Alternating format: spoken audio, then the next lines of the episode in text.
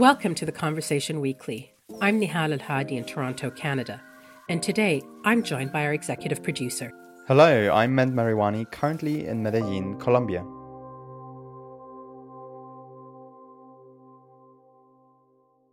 I'm joining this episode today because we're looking back at the US led invasion into Iraq in 2003, which took place 20 years ago.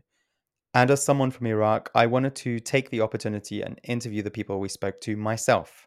Nehal, how do you remember the US invasion into Iraq on March 20th, 2003? That one's an interesting one for me. Like you, I also have connections to that particular event.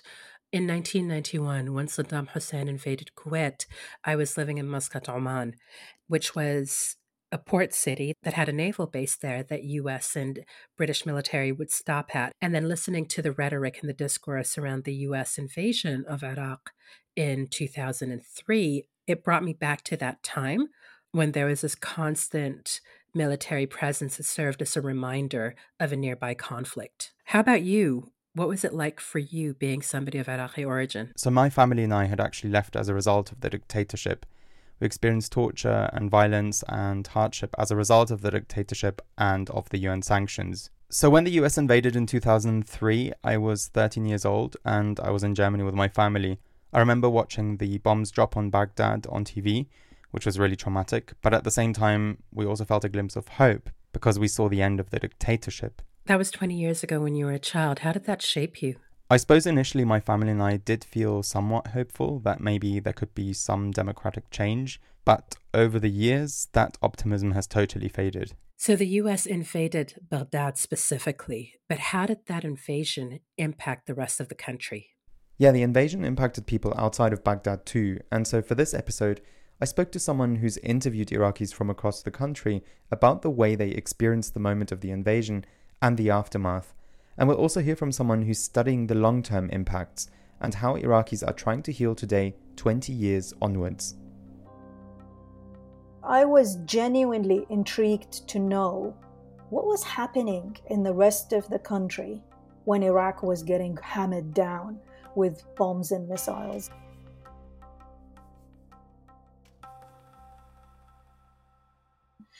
My name is Sana Murrani. I am Associate Professor in Spatial Practice and Architecture at the University of Plymouth in the UK. Sana is originally from Baghdad and fled Iraq shortly after the 2003 US invasion. As part of her research, she's focused on how people have sought to cope with the effects of war and trauma. My main interest is how people cope, how they managed to build spaces of comfort, of refuge, of safety for themselves, for, the, for their families, how they start to respond and resist and cope, but also show their resilience. All of this I find incredibly creative and has a wealth of design practices that we architects, designers, urbanists could really take a look at and learn lessons from for future crises, for future post war, for all kinds and sorts that we know that these things aren't going to stop. Mostly, I have been focusing on this alongside trying to understand architecture not as a physical, fixed kind of form of practice, but instead this incredibly fluid, changes all the time, changes to requirements and needs that gets pushed, dropped on people all of a sudden. Sana has interviewed 15 people across Iraq about their personal stories since the US invasion. The stories will be included in a book she's currently writing up and it's coming out in 2024. She's also launching an exhibition at the London School of Economics in London, in the UK, which is called Ruptured Domesticity A Visual Narrative of Domestic Responses to War in Iraq, she's created collages and maps that visualize the stories of the people she's interviewed. But before I asked her about the project, I wanted to know how she's experienced the invasion in 2003 herself. We've been through several wars before, including the 1991, and before that, even the Iraq Iran war.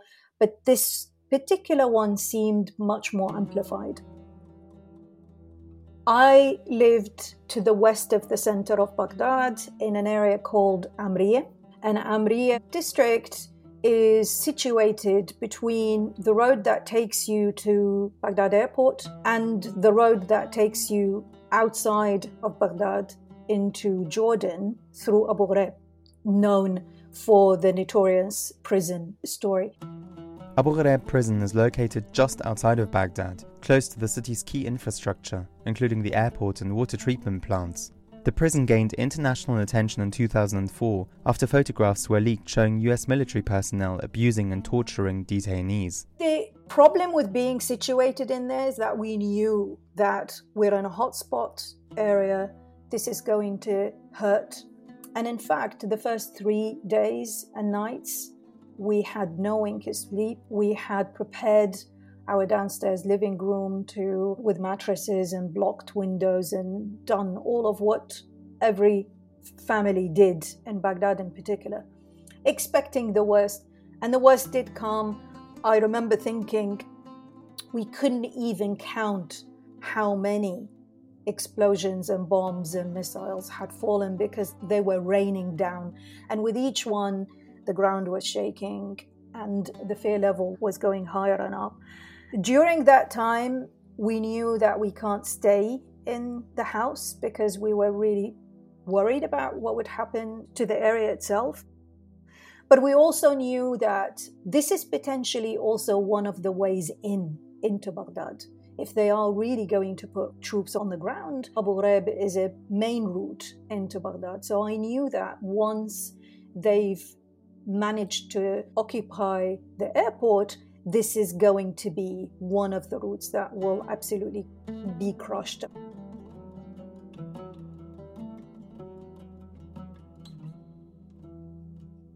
So we moved to my uncle's house in Al Mansour area. And even though it's not that much further than where we were, it's slightly safer. And by that time, they had already with missiles destroyed the electricity and ele- telecommunication tower and so on and so forth, which are all situated in Mansour. So we knew that basically if we go there, there will be less noise at least. But also that being close to people you know and having that support, mental support, help with coping with that type of trauma. I'm assuming that to some extent this must have influenced your desire to look into this many years later as a researcher. Can you tell us a little bit about that story, about the journey from having experienced the invasion yourself, the US invasion, and then later on looking into it as something that you wanted to investigate? So I mentioned the terrifying three days, and I remember that in my head there were loads of things going on, including fear, sheer fear, but also the worry of when is this going to end. Um, at the same time, I was drawing in my mind those mental maps that came to me, trying to understand okay, which direction they're going to come, how are they going to invade the city, which routes they're going to take. And this is exactly the same way that I dealt and coped with when I left the country. I took the Abu Ghraib route towards Jordan because that was the only way out. All of the other routes were closed to us, all of the borders were closed to us, and Amman had only allowed that one route through Iraq. I remember thinking these mental maps had helped me not only cope but also draw my way out of violence, of war. And I also thought to myself, if you start to capitalize on so many different mental maps that people have generated across multiple places, you will start to really, like a jigsaw puzzle, build up this idea and understanding of how collectively people who come under certain pressures within their environment can start to cope, build, engage with creating spaces of refuge and places to hide and to escape through routes, through mobility. But it wasn't until 2016 that Sana began researching this. I left Iraq and that was incredibly raw. My parents were still back home in Baghdad. They were still subjected to all kinds including what happened during the sectarian violence until they left. So I couldn't engage with the subject until a few years ago when I wrote an article about the really incredibly ingenious ways that Iraqis had operated around the blast walls that were put in place during the years of the sectarian violence between areas around the green zone. In 2006, three years after the US led invasion, sectarian violence erupted between some of Iraq's ethnic and religious communities, including Shia and Sunni Muslims, Yazidis, Christians, and Kurds. To some extent, this was a result of the new constitution that had been voted in that same year. Although the constitution of Iraq was intended to create a more democratic and representative government in the country, it also included provisions that exacerbated existing sectarian tensions and contributed to increased violence between Iraq's ethnic and religious communities until 2010. To try and mitigate the violence, the Iraqi government set up military checkpoints, barricades, and security walls across the city. And I was digging into a lot of research that looked at how these walls had divided cities across the world, different conflicts, different stories, different parts of the world. But I didn't see anything that looked similar to how the ones in Iraq were operating. They were changed and modified very quickly overnight for security. And Iraqis woke up to a very different landscape every single day and they engaged with that landscape to have to go to work, to school, to taxi drivers were calling each other across walls to basically uh, take people from one car to another because that car can't drive through this area anymore, and so on and so forth. There is no reference that looks at this that is written by an Iraqi that is engaging with this incredible spatial practice so I decided to write the book. I suppose what you wanted to understand was really just like every person's creativity in a situation that is that deprives you so much of sorry just a second. Sorry. Are you okay? it just yeah it's okay. I was worried about this as well. I'm glad it's you and not me. I'll get my mascara running down.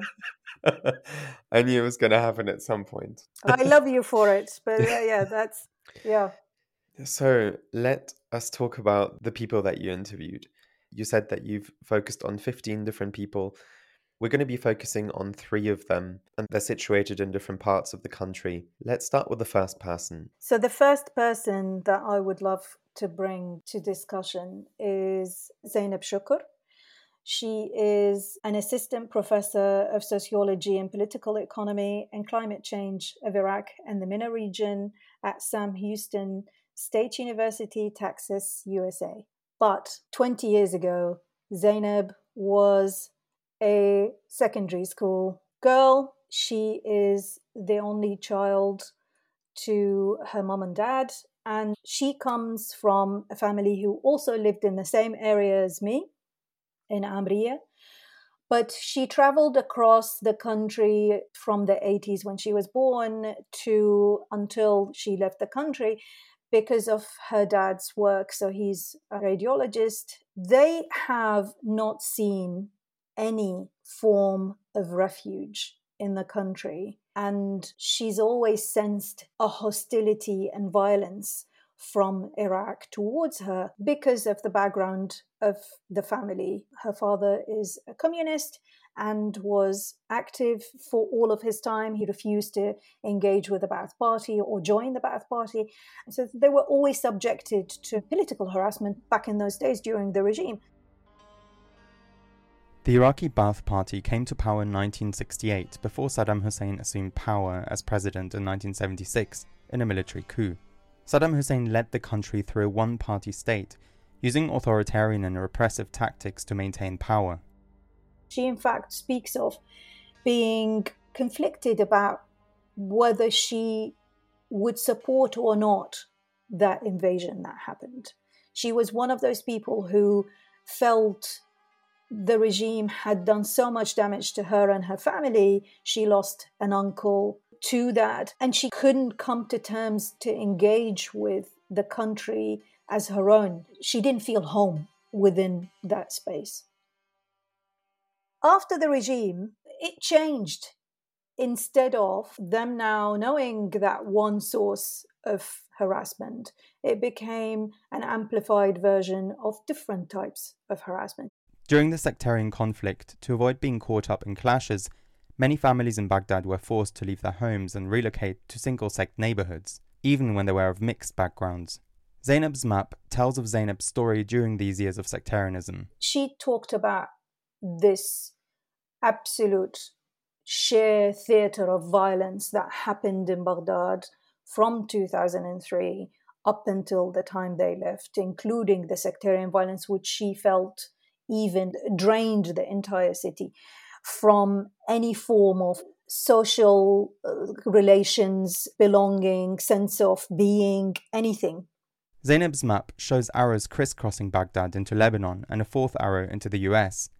I asked Sana what story these arrows and images tell us about Zainab. She speaks of this moment where she opened the outside gate to the street and she saw what she described as an Afghani, someone with a long dress and trousers underneath, holding a machine gun, who saw her peeking through the gate.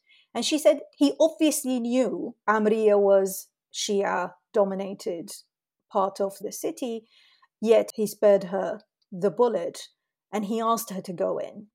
And we engaged with that space of how that gate became that space that protected her, yet at the same time potentially have exposed her, both both at the same time. So her map shows the places of mobility that she's gone through over the years between 2003 and 2008 until she left. She went then to Lebanon thinking that this is where they're going to settle, but then ended up applying for a, a refugee humanitarian visa to the States and ended up in Texas. So that is Zainab's story.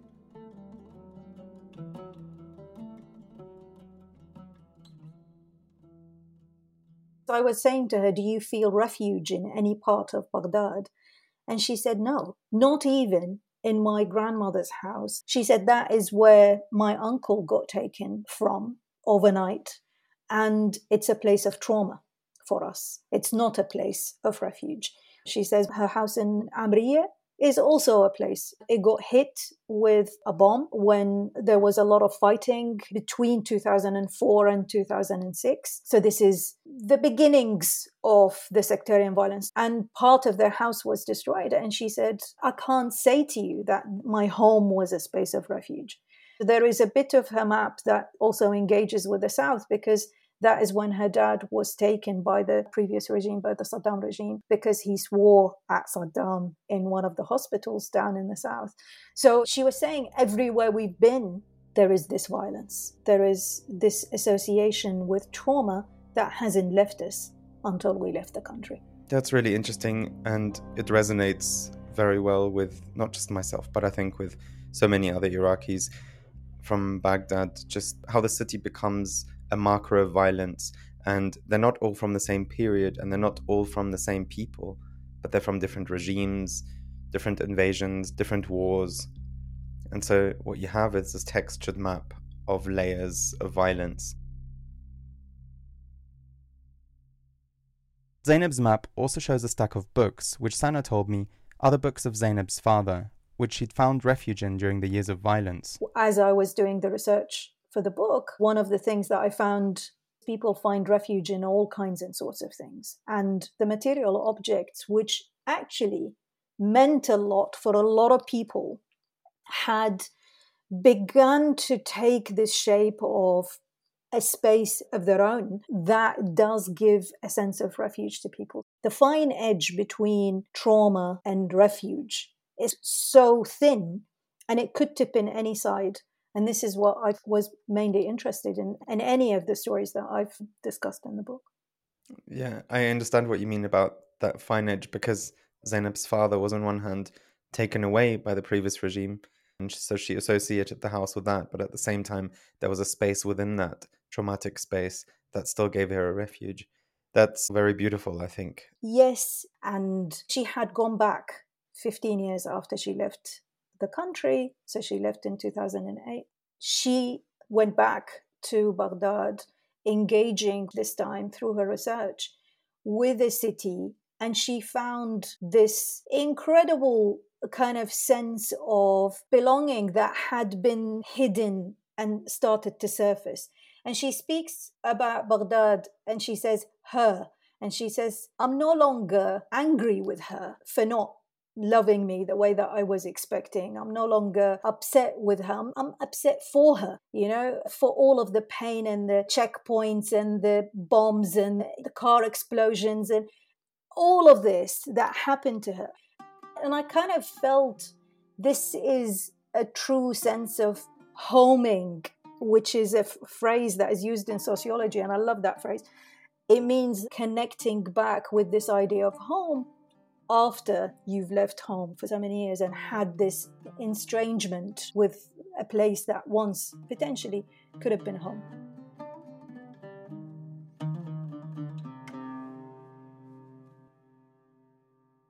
Let's move on to someone outside of Baghdad because you've looked at people across the country, and I wanted to talk to you about one of the other people that you spoke to. Can you tell us about them? This is Ali al Baroudi from Mosul. Ali is a photojournalist, expert on Mosul. He's also a translator and an academic at the Department of Translation, Mosul University, and currently resides in Mosul. He's definitely not leaving by the look of it. He absolutely loves the place.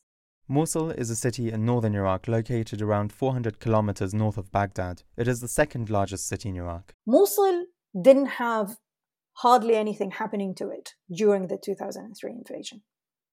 But what Mosul suffered from is the lawlessness that happened afterwards with the looting that kicked off after the fall of the regime, which happened incredibly quickly after the first few weeks of invasion. But then the worst brunt of the violence happened in 2014 during the ISIS invasion. That hit them more.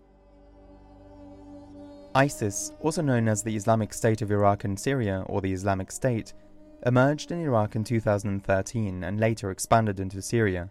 The terrorist group seized large swaths of territory in both countries and established a self proclaimed caliphate, including in Mosul. The group's brutal rule over the city had a significant impact on the lives of its residents and lasted until July 2017, when Iraqi security forces were finally able to liberate the city from ISIS rule. The visual that Sana created for Ali shows a map of Mosul, the facade of a home dotted by bullet points, a fragment of a carpet, and at the bottom, a line of homes utterly destroyed. And he calls his map a homage to home, which I also love because they had to leave it for the first time. They had to leave the house because they were evacuated and they went to live with his cousin. They then moved again to have to live with his aunt. When he went back to the house, he found it incredibly wrecked. So it was occupied by ISIS, used, it wasn't hit directly or bombed or anything, but he said they literally absolutely fiddled with every single little thing inside the house. Everything had the scent, the mess written all over it. So he needed to gut the entire thing and reinstate what he knew what home is and what he felt that home is. And then they returned back to it with his mum and dad. When the US invaded Iraq in 2003, people had no access to mobile phones or video cameras as a result of the dictatorship and the UN sanctions. By the time ISIS occupied the country in 2013, this had changed, and many Iraqis, including Ali, began documenting their experience of the violence on camera. He had his phone and he absolutely documented everything. So he has these streams of incredibly traumatic moments where he is walking through his house but you can hear. So he's not talking. He's only just showing the camera and what's going on, but you can hear the crushing glass under his feet. And you can hear the wreckage, basically, of the leftover building. And I find this incredibly powerful because I felt that he relived the trauma several times. Once when it already happened, and his window got hit and his brother nearly died. And then when he had to leave the house, and then when he had to go back to clear all of this mess and redo it to have the family back. And that is what his map focused on. So you will see in the corner of the map there is his wind crushed glass, his bed. His map certainly engaged with the familiar that becomes unfamiliar and then becomes familiar back again, and all of that trauma that kept on moving from being a space that is of violence to then become a space of refuge. That, uh, for me, I found incredibly compelling.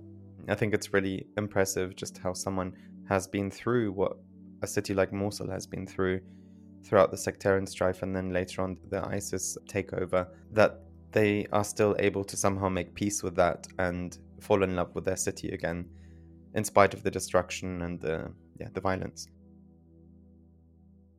Let's go down to the south. Let's talk about Ja'far, who is from Babylon. Professor Ja'far Jotheri is a geoarchaeologist at the University of Qadisiyah. Ja'far is originally from Babylon, but in 2003, Ja'far was only a master's student in Baghdad University in geology. He was doing his master's in a student accommodation in Baghdad. And his mom called him and said, You're going to have to come back right now. I'm not letting you stay in Baghdad. So he got the first way out through a car, got a friend, and managed to get out. He comes from a city called Al Qasim, which is in Babylon. And a lot of people don't understand where this is. They think that it's just this World Heritage Site that is the old ancient Babylon. Babylon is amazingly big, the province itself, because it stretches between the south of Baghdad and it really sits nested nicely between the two rivers, Euphrates and the Tigris. So you've got marshes on both sides. The Iraqi marshes, also known as the Mesopotamian marshes, are a wetland area located in southern Iraq near the confluence of the Tigris and Euphrates rivers. During the invasion, Ja'far's family took refuge on a farm they own on these marshes. They lived there for quite some time because the invasion followed by the fall of the regime meant that there were troops on the ground and they took that route from the south of Iraq into Baghdad through Babylon. So he said we started to see a lot of other people coming from different parts of the country. And he said people started to take refuge in mud houses near the marshes. Those are derelict, kind of old buildings that are not used for anything other than they're basically staying in the landscape as ruins in a way. But people opened them up and started living in them. All of that time, he said we were we were feeling still in control because we knew the marshes really well. We knew that if something happened, we know that the marshes had our back before, during the Saddam regime, and it will have our backs now. After the 1991 Gulf War, a rebellion broke out in southern Iraq against Saddam Hussein's regime. In response, Saddam launched a brutal crackdown against the rebels and their families, and many people fled to the marshes to seek refuge from the violence and persecution. When the sectarian conflict broke out in 2006, many Iraqis from the south, but also from around Baghdad, fled to the marshes to escape the violence. Sana says, unlike before though, this time people brought the conflict with them, and so the marshes didn't serve as a safe refuge in the same way they did previously. And he said it became incredibly busy. He said we witnessed a number of people coming in from different parts of the country. So he said all of our cards got thrown in the air, and these places at once were places of refuge became again places of violence, places that we couldn't trust, places that we had a lot of doubt in engaging with. You see, we pre- we're preparing to move at any time to be attacked at any time. We even became agile, not only in our movement, but also in our thinking about how to protect our families. Ja'far's map includes an image of some kind of tool made of wood and stone. So, this is the tool, an ancient tool that people used to use to hit on the seeds for wheat to crush the wheat so that they can make bread. So it's a very basic way of grinding flour. And he was telling me how a return back after 2003 because of the lack of electricity and because of the lack of proper infrastructure a lot of people started to return back to ways that they have done in the past. For example using the clay ovens to make the bread, storing things in, you know, we call the hib, which is the storing water in cool kind of mud, clay. So it's like the flip side to the trauma that they started to engage with these things that are culturally potentially forgotten or not used for quite some time, just like the mud houses in exactly the same way. And I saw that with stories that came from Mosul as well. And in exactly the same way, people talk about using those objects that became redundant after electricity, but they came back to life.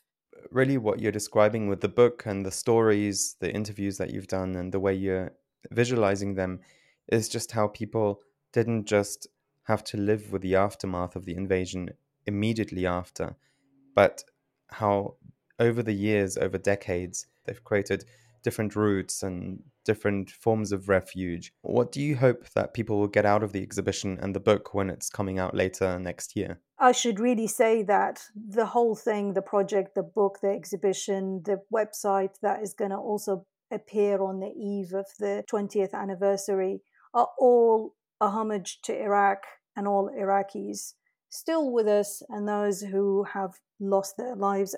I doubt there is one house in Iraq that hasn't lost a person that is dear to them. I think these stories and memories and traumas that have certainly only appeared for a very brief moment under the spotlight have been forgotten for a very long time. And I'm thinking that potentially this will bring back a focus on Iraq for a bit, just for people to understand what has become of a country after 20 years of invasion and traumas.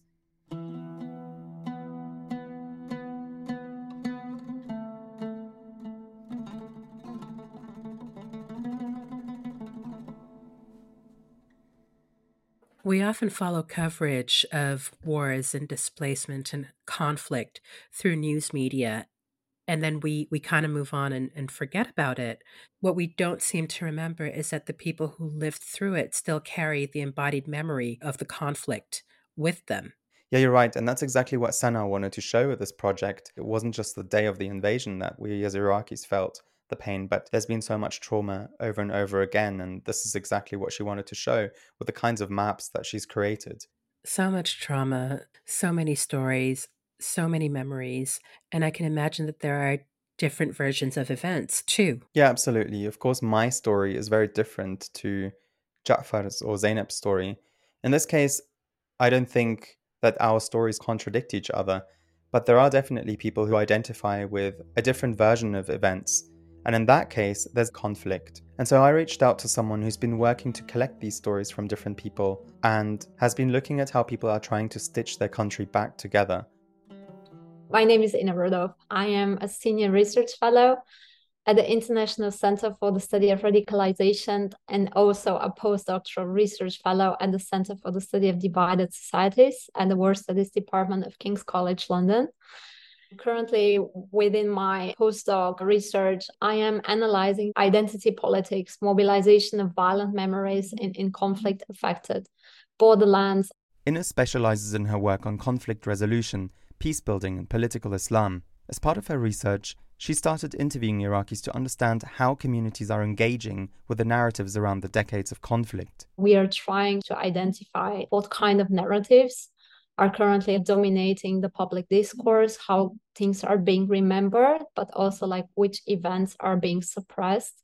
What's the role of the built environment and how can let's say a more human encounter and a more engaging discussion with different local communities with representatives of different segments of this quite dynamic social fabric can pave the path for reconciliation but also for improving social cohesion Inna began interviewing people for this project in 2018 You've studied Iraq and you've looked at various groups. Can you describe the political and social situation there a little bit? So, when I started conducting the interviews, it was a very charged political context. You had this euphoria around like the territorial defeat of the Islamic State. People were preparing for the elections, especially like the Iraqi population was really looking forward to seeing political leaders that are motivated to fight corruption, to improve on the provision of welfare services, and also to deal with multi-layered challenges, be it on the environmental front or on the front of diversifying the Iraqi energy sector, etc. And then the conditions started deteriorating, and we saw, I think, like the most serious manifestation of this disillusionment was with the eruption of the Tishreen protest movement.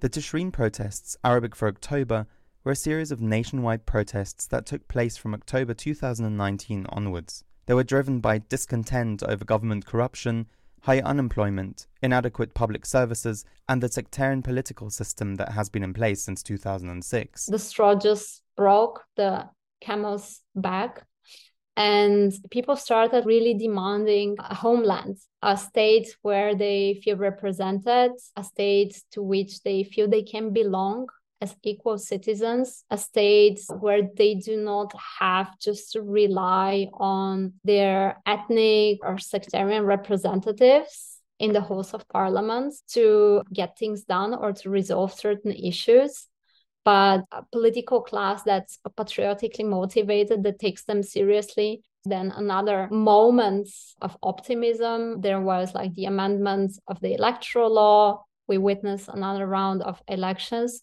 but then again, like we saw how deep seated the majority of those challenges are and how difficult it is actually like to dismantle the system. The protests were eventually suppressed by the Iraqi government's COVID 19 pandemic measures, as well as targeted crackdowns, which killed over 500 protesters and injured more than 15,000. And therefore, the majority of the most relevant questions remain about like feelings of belonging feelings of alienation how do people perceive of the role of the state how do people perceive of the role of ruling elites and so what did you find 20 years after the invasion how do people perceive their own position in Iraqi society? What have people told you in the interviews? We spoke a lot about feelings of alienation, of disillusionment, of lack of trust, when it comes to the role of ruling elites, to the way things like resources are being redistributed in Baghdad. But on the positive side, we've witnessed a lot of examples and illustrations of resilience. There is a lot of optimism in youth driven civil society initiatives uh, whenever we were discussing the reconstruction process, Mosul interviews underlines the positive impact of these locally driven efforts.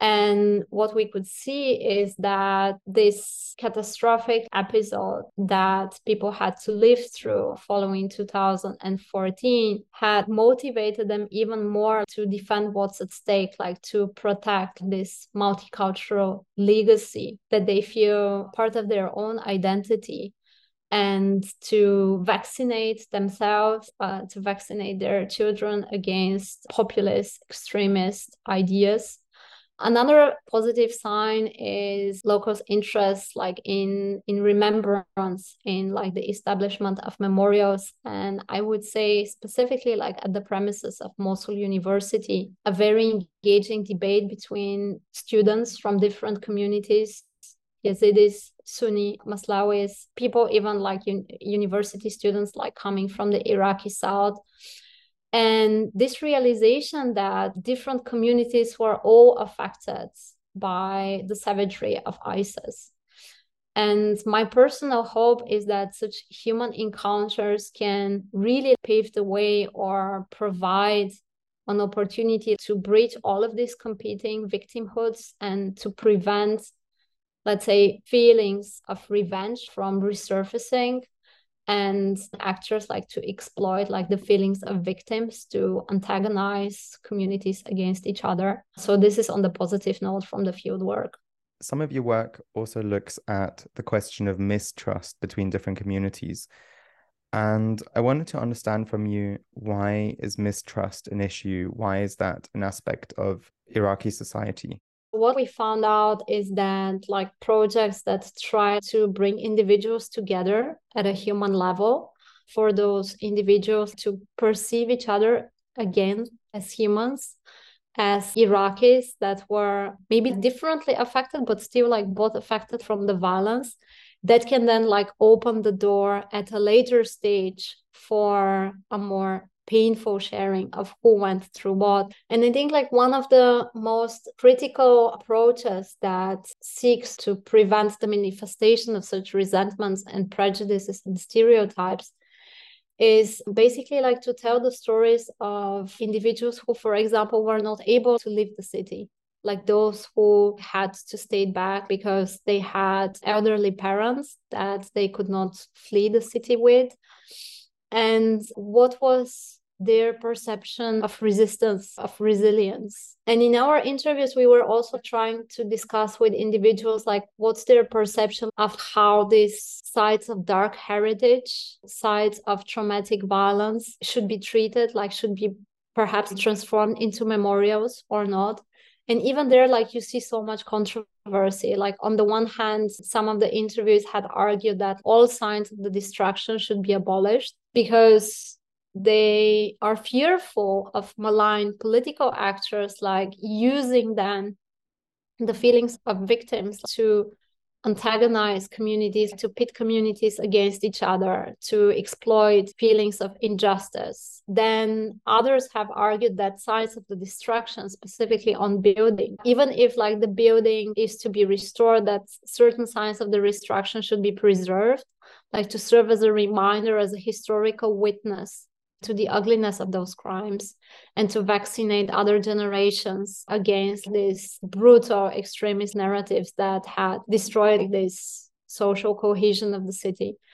So I think it's like very much trying to find, to identify an incremental path towards healing and recovery. Inna says it's important that ongoing conversations stay focused on personal experiences all of our interview findings have pointed at the importance of avoiding too much ambitious terms like peace building, reconciliation. Like maybe we're not just there yet.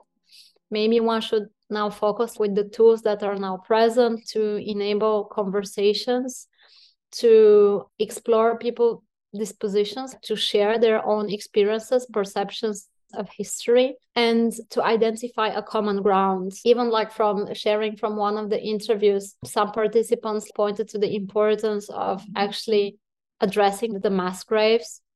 And some have argued that perhaps the identification of the DNA of the corpses in some of those graves help shed like the misperception that Sunni Maslawis were not equally affected by the savagery of ISIS. These are just demonstrations that each community wants its own victimhood to be heard, understood, and acknowledged. And the more they feel that they are pushed into one category or like that their own suffering is not being taken seriously by either by their counterparts, by their co-nationalists, or by the Iraqi government, the more feelings of alienation are likely to progress.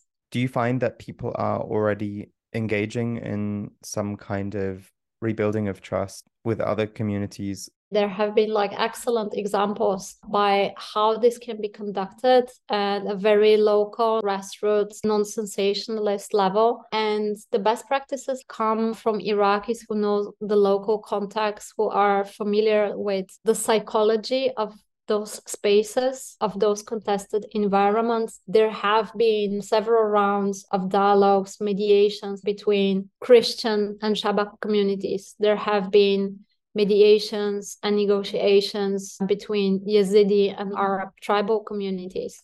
There is a lot of interest of young people uh, especially young activists like from within the Tishreen movement to close the door and to prevent sect coded narratives to divide them and like to antagonize them against their co-nationalists. So i think there is much more resistance like from the young population to become hostage of such divisive narratives. Based on the interviews she's done, Inna says what many Iraqis are demanding is to be able to participate in their society and actively shape their future when we conducted the interviews with residents of Mosul and we asked the question, what was, in your opinion, the golden period for the city and for society? Some of them, especially some young Iraqis, answered the immediate months following the fall of the regime because there was this genuine hope that they would have a real chance at like building democratic decision making procedures, of having uh, more participation of civil society in the way Iraq's affairs are being managed. And what they were not prepared for was for this very divisive narrative that followed the process of de-Ba'athification, the way it was managed, the way it was also communicated, and the way it ended up dividing people in alleged former supporters of the Ba'ath regime and the pillars of the new ruling class. So I think these wounds at some point have to be addressed, have to be digested, and a new foundation has to be built that moves away from finger pointing and from stigmatizing like whole communities like for having lived through a specific historical moment and not having resisted or having resisted not in the right manner in the perspective of their co-nationalists or in from the perspective of those who are currently in power. She says the next step is for conversations to start thinking about how the country's history will be told to Iraq's future generations. Where will they learn about, let's say, the Iraq invasion? Like, which history chapter would be the one that sticks in their mind? Would it be the story told to them like by their parents, by their grandparents? Would it be the portrayal of the war as retold by their history teachers? Would it be what they hear in the media and what kind of is part of the dominant discourse?